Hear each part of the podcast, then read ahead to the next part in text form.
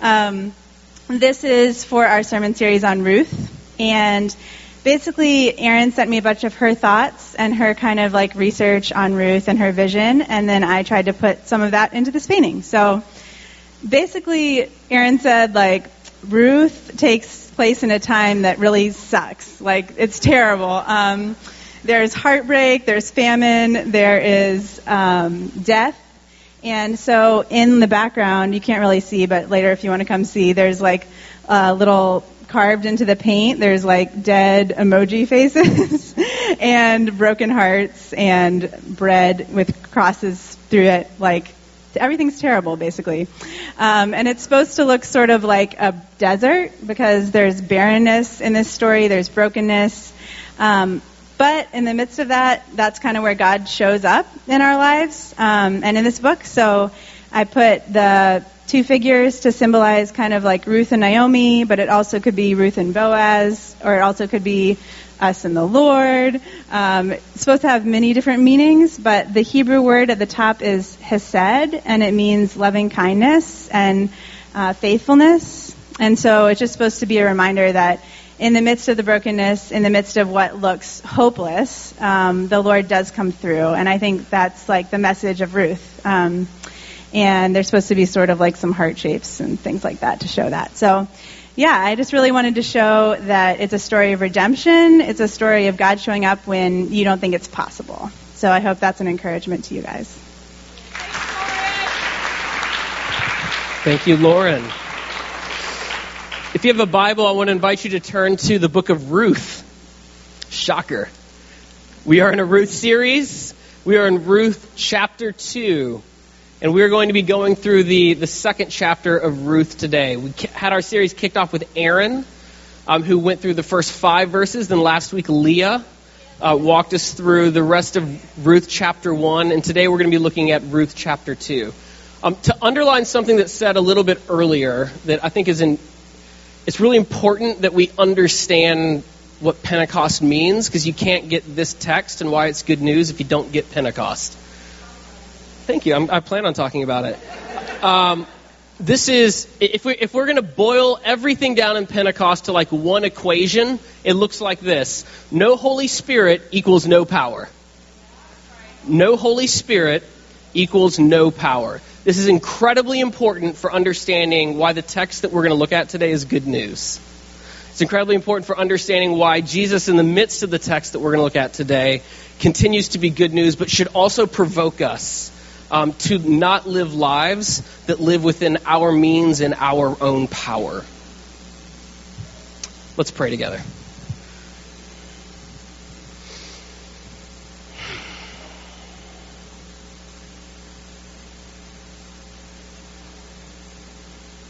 So, Lord, 2,000 years ago, a, a group of people were gathered waiting for your Holy Spirit. And so, Lord, here we are gathered. And some of us are still waiting for that Holy Spirit. Lord, we thank you that many of us have been raised from death to life and have that Spirit within us, but Lord, we want more. Uh, we want to be baptized by your Spirit. We want to receive your Spirit. We want to be filled with your Spirit. We want to be emboldened by your Spirit. We want to be healed by your Spirit. We want to heal through your Spirit. Lord, if there is anything that your Spirit has for us, we want it all. And so we surrender to you tonight. And we surrender to the word that you have given us tonight in this text.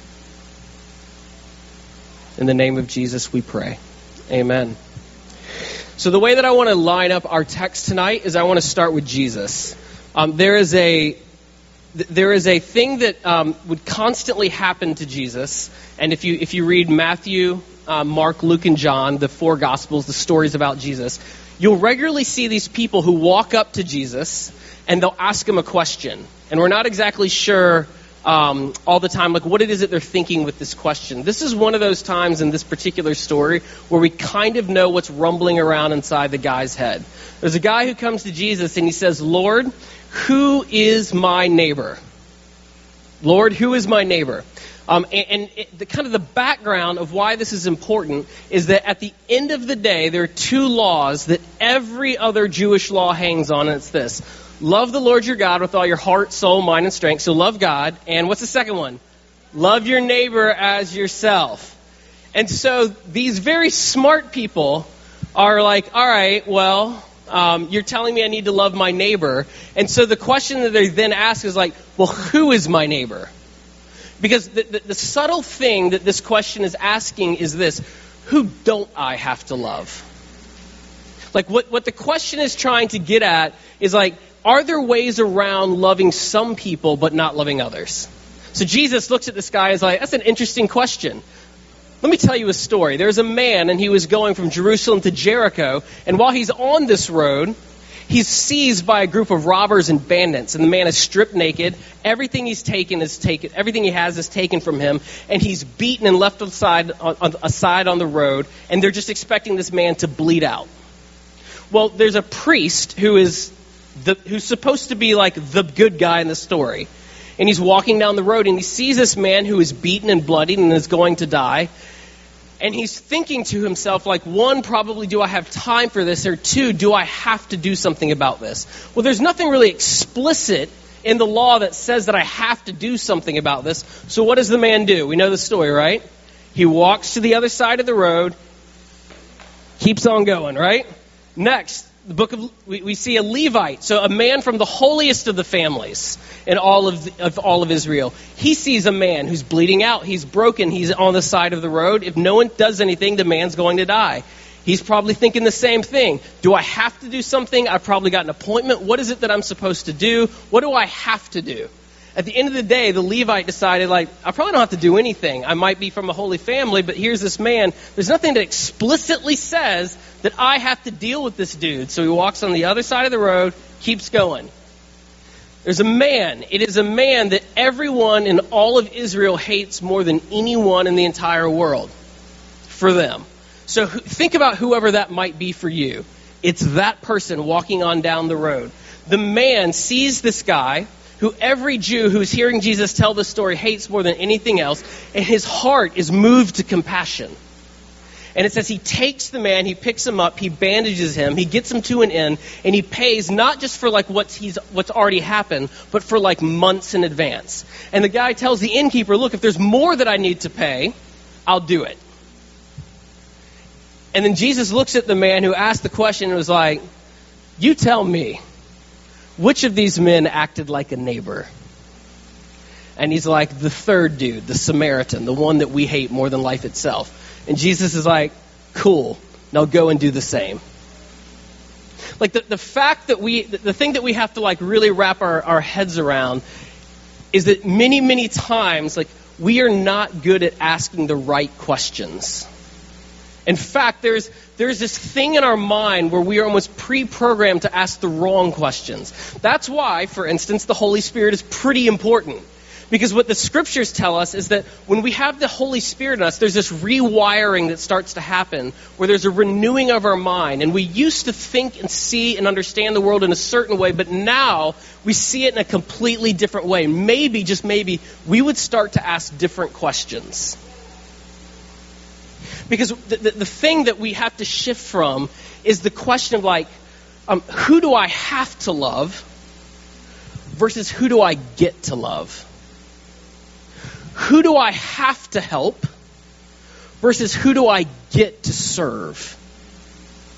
What, what, the, the, thing that we have to confront is sometimes we, when we read the scriptures, what we're doing is we're trying to tell, we're, we're looking for the scriptures to tell us what is the ceiling of what I have to do.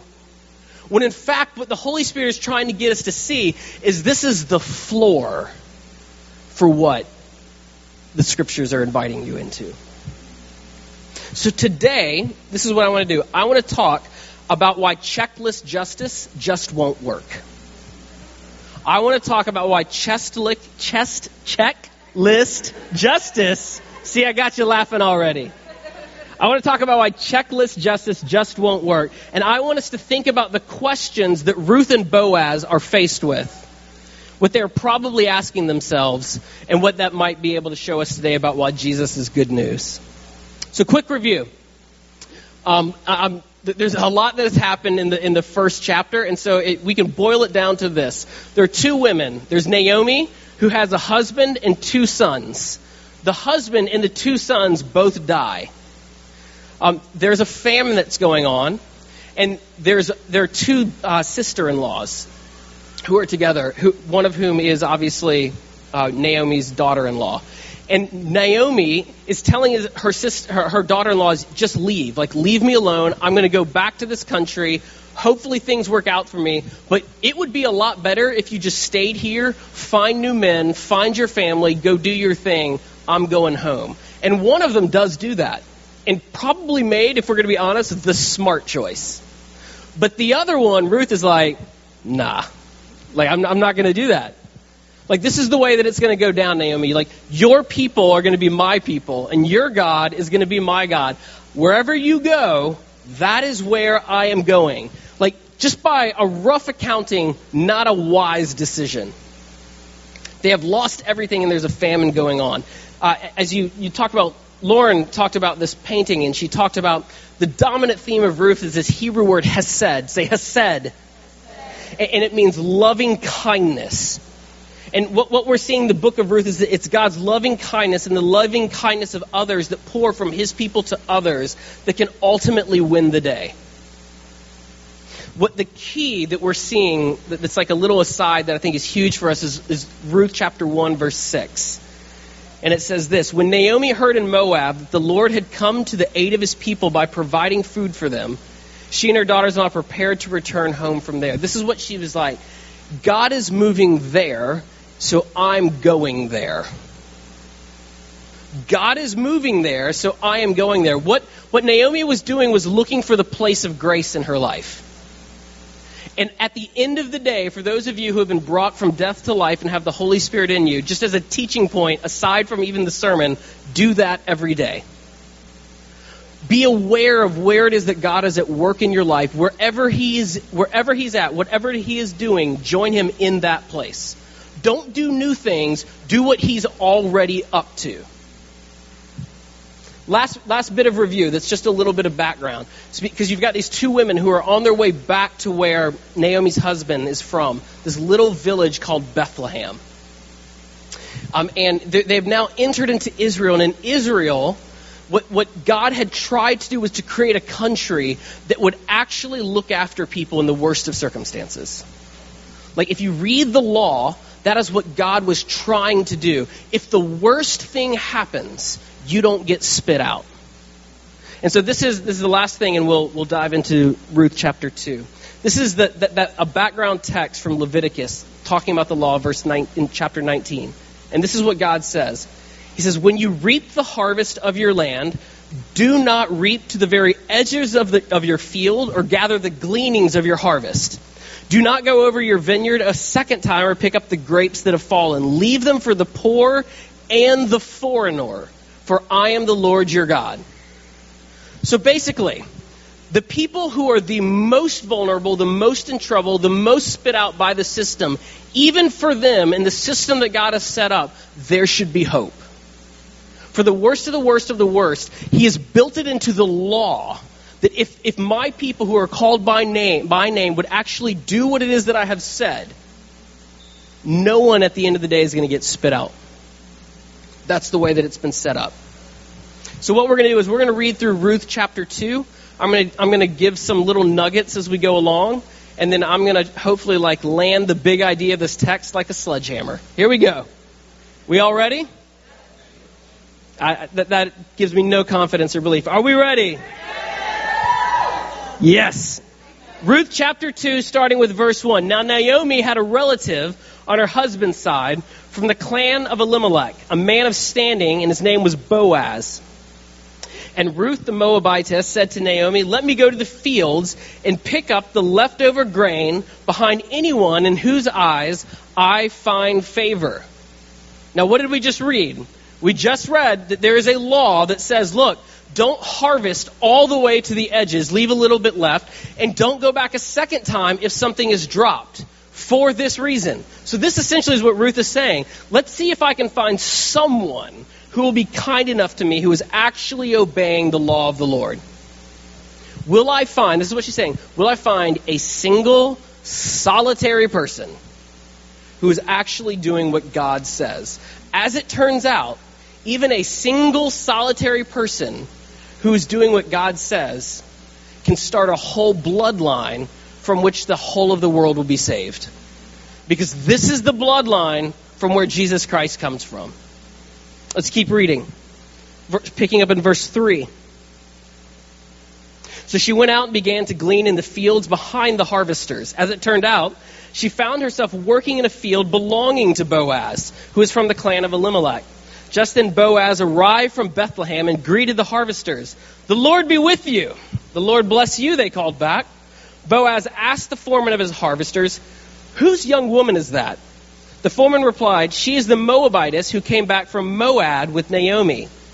She said, Please let me glean among uh, excuse me, please let me glean and gather among the sheaves behind the harvesters. She went into the field and has worked steadily from morning till now, except for a short rest in the shelter.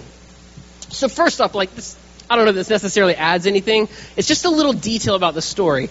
Like the, the greeting that Boaz gives to the people, where he's like, the Lord be with you, the Lord bless you. Like that's not the normal greeting. The normal ble- greeting is something like, Sup, Aisha? I mean, it's, it's, it's just, it's sort of bland. It's vanilla. How you doing? You don't really mean how you doing. You're just, that's how we say hello. Like what, there's this something in the heart of Boaz that like when he sees these people who are working for him, who in some ways like he is, he is providing the space for them to, to earn a living for their family. Like his heart for them is like, would the Lord completely bless you? And their response isn't like, hey boss.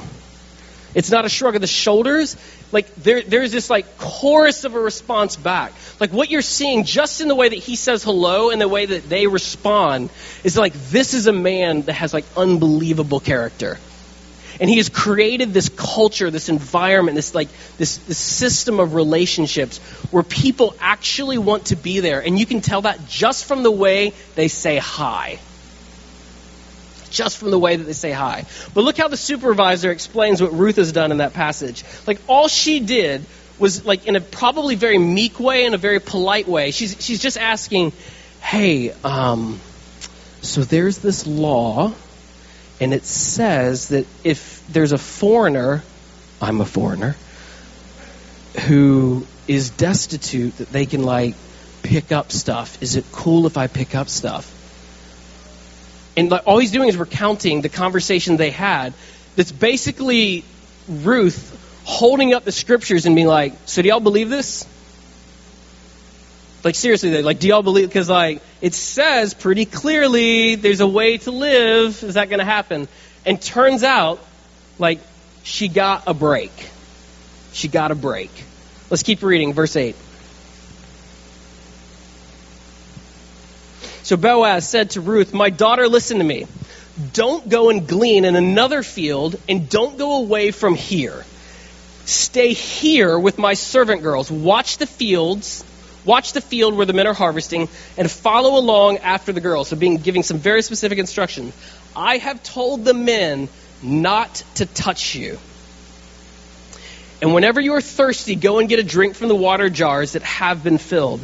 At this, she bowed down and her face was right on the ground. She exclaimed, Why have I found such favor in your eyes that you notice me, a foreigner? Boaz replied, I have told, I was been told about all that you have done for your mother-in-law since the death of your husband. How you left your father and mother and your homeland and came to live with a people you did not know before. May the Lord repay you what you have done. May you be richly rewarded by the Lord, the God of Israel. This is so beautiful. Under whose wings you have come to take refuge. That stuff just does not roll off my tongue when I'm talking to someone. Like, under whose wings you have taken refuge. So, let, let, this, is, this is where we need to like pump the brakes a little. Here we have Boaz. And he is doing exactly what the Levitical law is telling him to do. He is following it line by line by line. He's doing exactly what it says. And he has the opportunity to ask himself one question, and it goes like this Why should I do more? Why should I do more? Like, if the scriptures wanted me to do more, why don't they tell me to do more?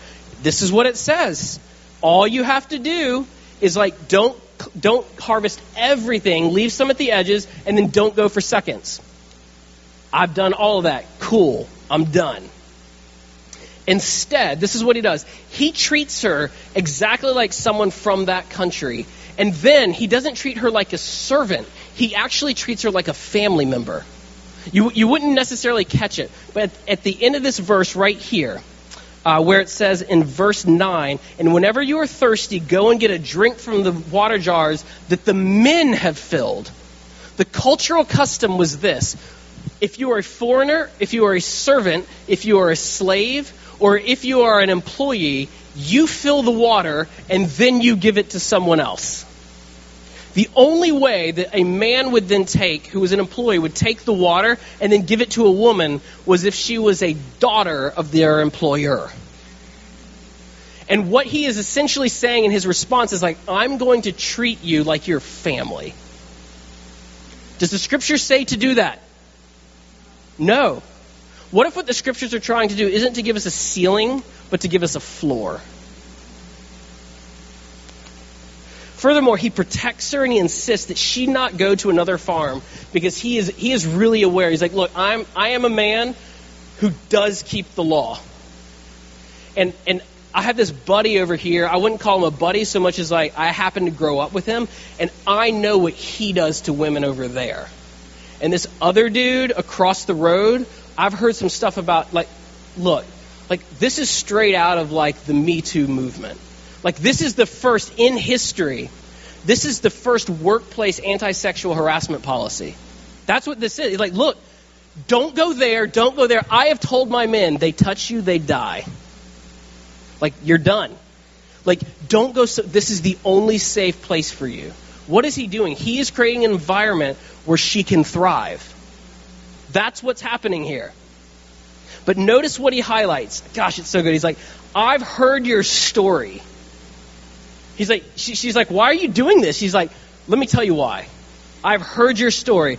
I heard what happened to you, and I heard how you refused to leave your mother in law, and you had better options on the table. Your, your, your other daughter, the other daughter in law, she took that option.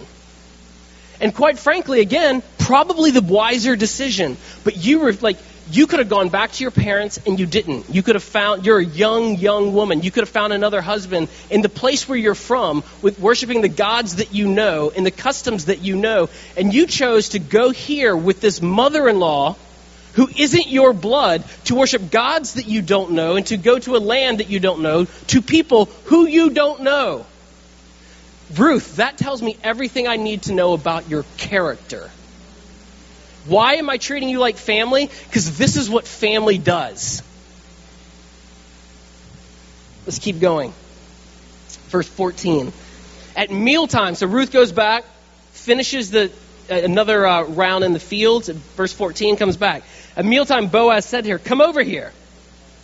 So again, she, he's, he, is, uh, he has fulfilled all of his obligations. Now he is inviting her to the table of honor where they have the best food. Come over here. Have some bread and dip it in the wine vinegar. When she sat down with the harvesters, he offered her some roasted grain. She ate all she wanted and had some left over. As she got up to glean, Boaz gave orders to his men. Even if she gathers among the sheaves, don't embarrass her. Rather, pull out some stalks from her, from the bundles, and leave them for her to pick up, and do not rebuke her. So Boaz gleaned on the field until the evening. Then she threshed the barley she had gathered and, and mounted to about an ephah. She carried it back to town, and her mother in law saw how much she had gathered. Ruth also brought out and gave her what she had left over when she had had the meal, but she had a bunch of, a bunch of leftovers. Are you, are you starting to get a picture about who Boaz is? Like, it's one thing to take like a step past what the law says and it's another thing to take another thing. But now he's like, all right, like it's not just like that we're not going to harvest everything. You're now just going to like carelessly just throw stuff about. Like make sure that she has enough of enough of enough of enough. He is completely piling on the kindness that he shows her. And then the last piece of the story, starting with verse 19. Her mother in law asked her, Where did you glean today? Where did you work? Blessed be the man who took notice of you. Then Ruth told her mother in law about the one at whose place she had been working. The name of the man that I worked with today is Boaz, she said. Well, the Lord bless him, Naomi said to her daughter in law. He has not stopped showing kindness to the living and the dead. She added, That man is our close relative, and he is one of our kinsman redeemers. We're going to talk about that kinsman redeemer thing next week. Then Ruth the Moabitess said, He even said to me, Stay with my workers until they finish harvesting all my grain. Naomi said to Ruth, her daughter in law, You know, it will be good for you, my daughter, to go with his girls, because in someone else's field you might be harmed. So Ruth stayed close to the servant girls of Boaz to glean until the barley and the wheat harvests were finished. And she lived with her mother in law. So we're seeing like several months are passing from where we started in Ruth 2 until like the wheat harvest, the barley harvest is now over. I mean, like Naomi is a little beside herself. She's like, do people like this actually exist in the world? And she's like, honey, this, this man is a distant relative and he's good people. You need to stick with him. Suddenly, a broken family who was on the verge of starvation, on the verge of starvation, in a world that knows what to do with marginalized, broken women. This is a family now that has a future that's full of possibility and stability. Here's the problem we are people who almost by nature ask the wrong questions. Almost by nature, we ask the wrong questions. What if Boaz had said this God, Leviticus tells me not to reap to the edges of the harvest. Can we please define the edges? Do you mean like five feet to the edge? Do you mean 20 feet to the edge? Do you mean 18 inches to the edge? Can we be more specific about what the edges are? You see, this is a story about why checklist justice just won't work. Because justice is ultimately not about just restoring like that which is unfair. God's justice at the end of the day is the full flourishing of a person, of families, of people, of all of creation. And there is not a checklist that can do that. This is what I think the big idea of Ruth 2 is. It's that biblical justice requires hesed, loving kindness. And often, not always, and often, it starts with the person right in front of you.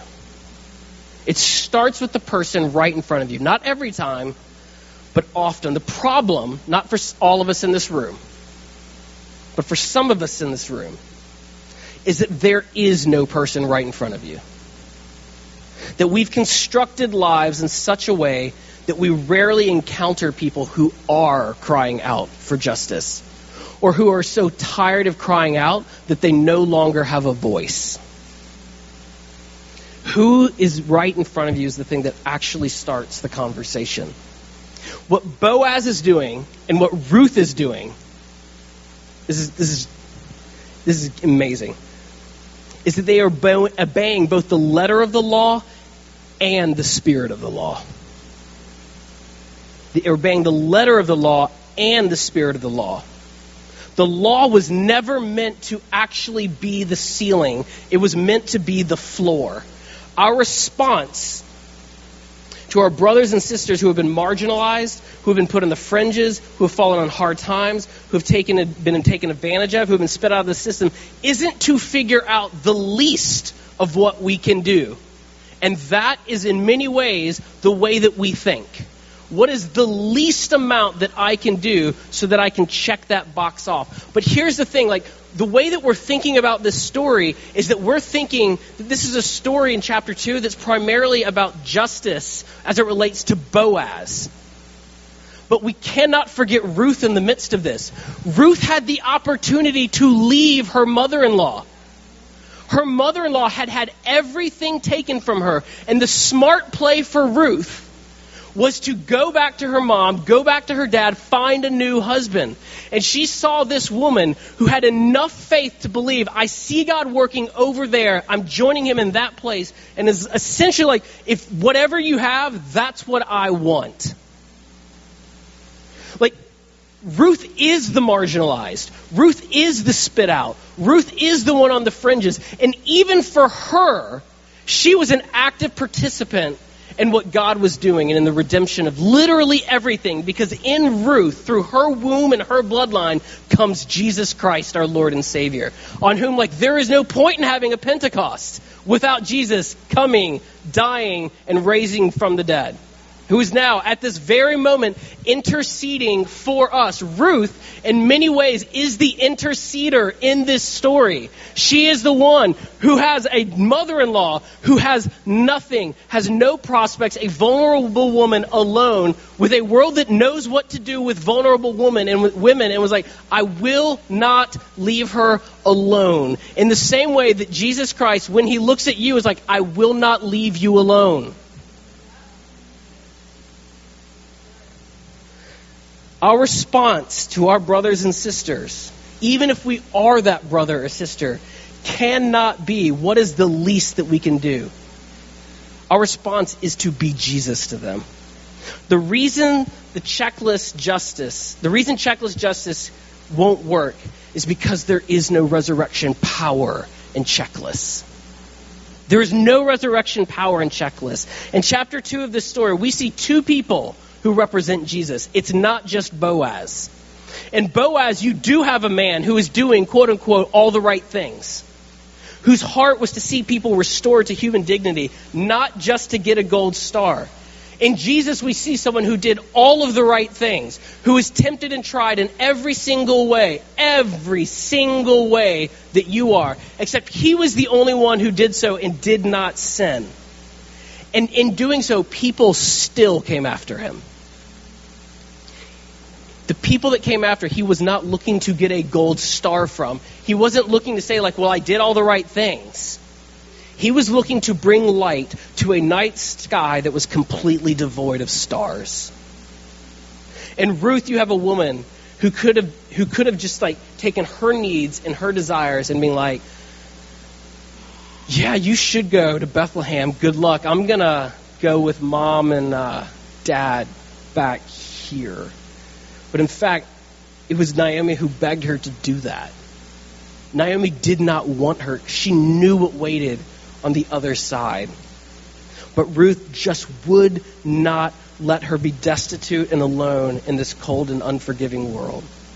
And what we see, according to Philippians 2, is a Jesus who leaves the throne, who pours everything of himself out, who does not consider equality with God something to be grasped,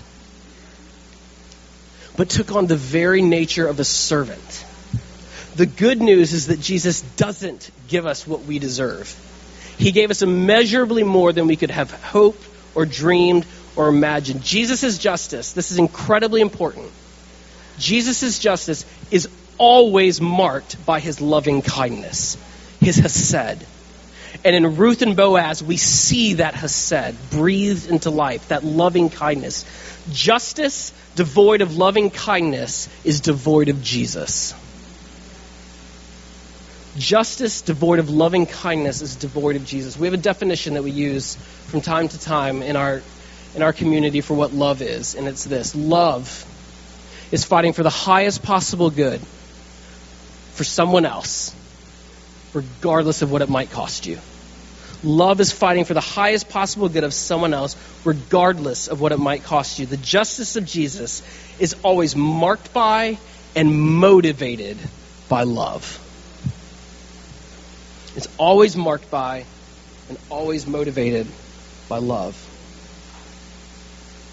Brothers and sisters, there is uh, there there are all sorts of opportunities in the world that we live in um, to to to give a kind of justice that is devoid of Jesus. And all too often, we are a community that does that. That is looking to give a version of justice that is not the kind of justice that Jesus had in mind. any justice that is devoid of the love of Jesus is devoid of Jesus. And if you think that I, I might be off my rocker about this, if I speak in the tongues of men and angels but have not love, I'm only a resounding gong or a clanging cymbal. If I have the gift of prophecy and can fathom all mysteries and all knowledge, and I have a faith that can move mountains, but have not love, I am nothing. If I give all I possess to the poor and surrender my body to the flames, but have not love, I gain nothing. Love is patient, love is kind, it does not envy, it does not boast, it is not proud, it is not rude, it is not self seeking, it is not easily angered. It keeps no records of wrong. Love does not delight in evil, but rejoices with the truth. It always protects, always trusts, always hopes, always perseveres. It sounds a lot like Boaz and Ruth. Sounds, more importantly, a lot like Jesus. A lot like Jesus. This is what we have to offer people. It's not, it's not, a, it's not a Jesus that is devoid of justice, but it is also not a justice that is devoid of Jesus. What, what we are attempting to do is to bring the whole gospel to the whole neighborhood through the power of the Holy Spirit. The things that we just read about love is patient, love is kind, it keeps no record of wrongs. At 6:03 in the morning, I'm already done if that's the checklist. But let's remember what today is. It's Pentecost Sunday. It's Pentecost Sunday. Without any Holy Spirit, there is no power. I don't have the power to live that kind of loving existence. I don't have the power to offer justice in the way that Jesus offers it. But only with the Holy Spirit is there a prayer, a whisper of a chance that God could do something extraordinary. We're going to come to the table today to celebrate communion, to celebrate a, a, gospel feast. I want to invite the band to come up. We spent a lot of time today, uh, and hopefully we do every Sunday, talking about Jesus. Um, as we as we approach the tables, Jesus gives, um, or Paul gives some very specific instructions about what it is that we do when we come to the, the table to celebrate communion. And he says every time that we come to the table, we, are actually to pause and we're to do an examination of our life. Like, am I living out of a place that is, what's the least that I have to do? Or, through the power of the Holy Spirit, what do I get to be part of? Am I looking to live in a world of checklists? Or am I looking to live in a world that is flourishing and being redeemed more and more every single day by the power of the Holy Spirit? The only way that this happens is because of the life, the death, and the resurrection of Jesus. So on the night that Jesus was betrayed, he took the bread and he says, This is my body, which is going to be broken for you. And he breaks it.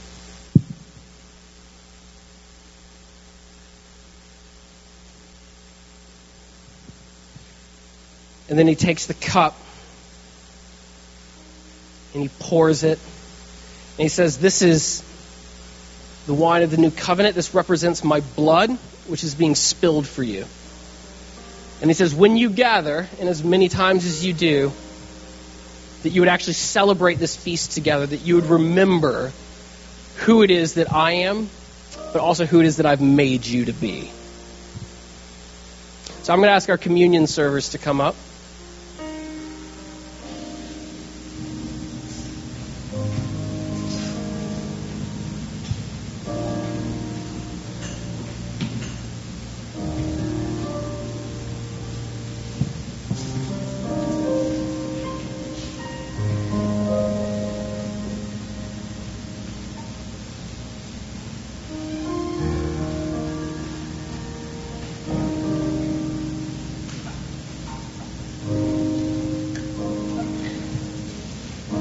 So, this is a table for those who want to meet Jesus.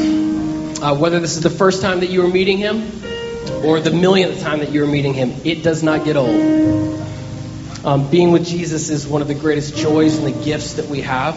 Uh, and this is a very specific way that he, is, he has called us to meet with him as a body. I would encourage you as, you as you come to this table to take a moment to pause and to reflect on what it is the Lord might be saying to you um, so that you can enjoy the fullness of what it is that this meal offers. And that as we leave today at the close of our service and, and go into our lives Monday through Saturday, that we remember that we live in the power of what this meal has accomplished for us.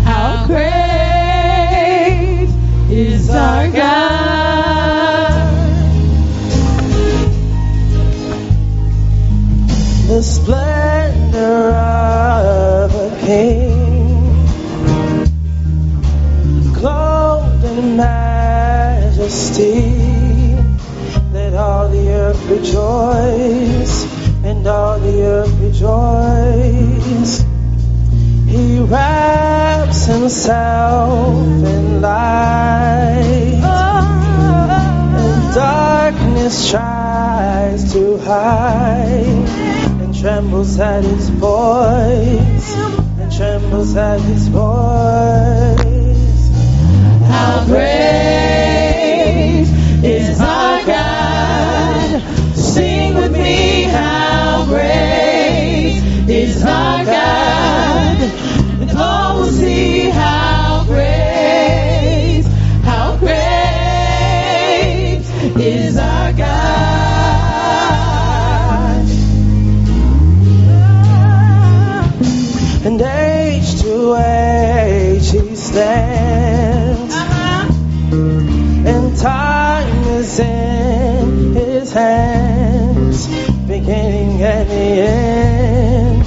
beginning and the end.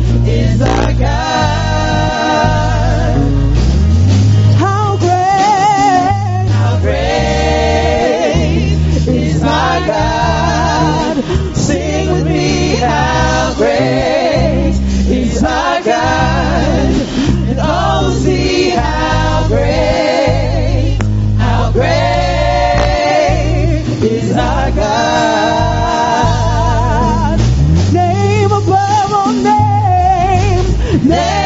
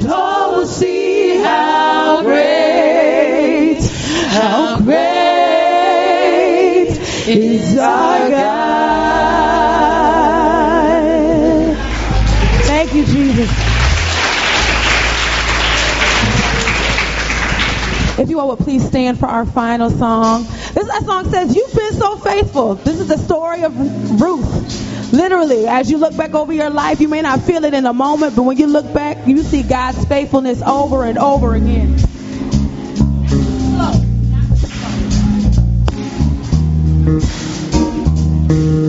As I look, as I look back over my life, hey, I can see your love is guiding me. Even though I've done wrong, you never left me alone. But you forgave me, and you kept on blessing. This I recall to my mind, therefore I have hope. It's because of your mercy that we are not consumed. Because thy compassions fail not, they are new every morning. Is thy faithfulness. Great is thy faithfulness.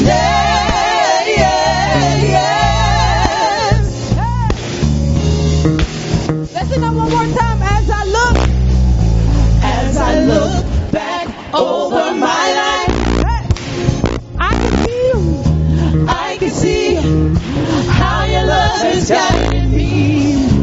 Even though I've done wrong, you never you kept on blessing. This I recall to my mind, therefore I have hope. It's because of your mercy that we are not consumed.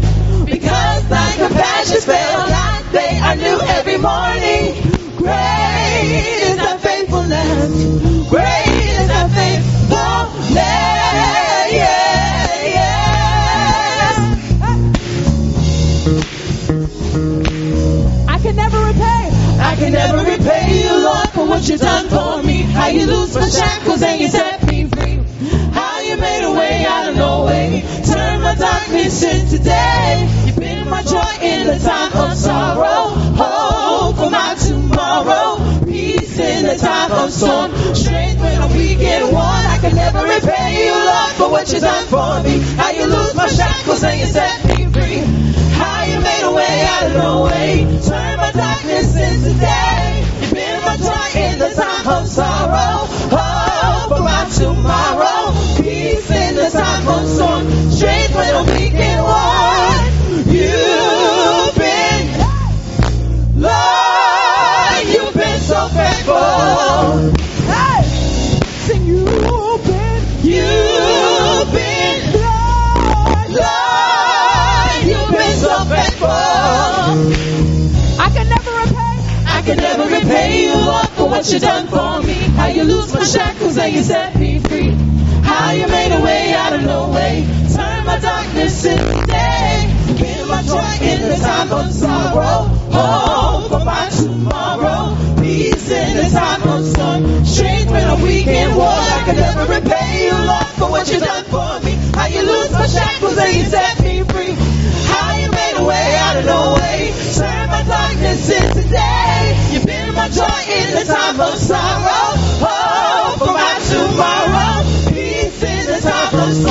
Storm.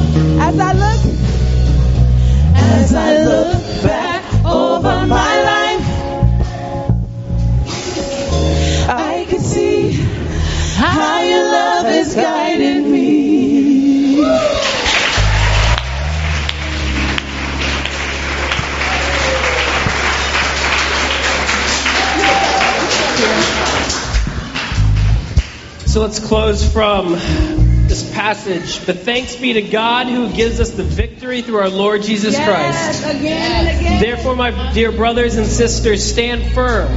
Let nothing move you.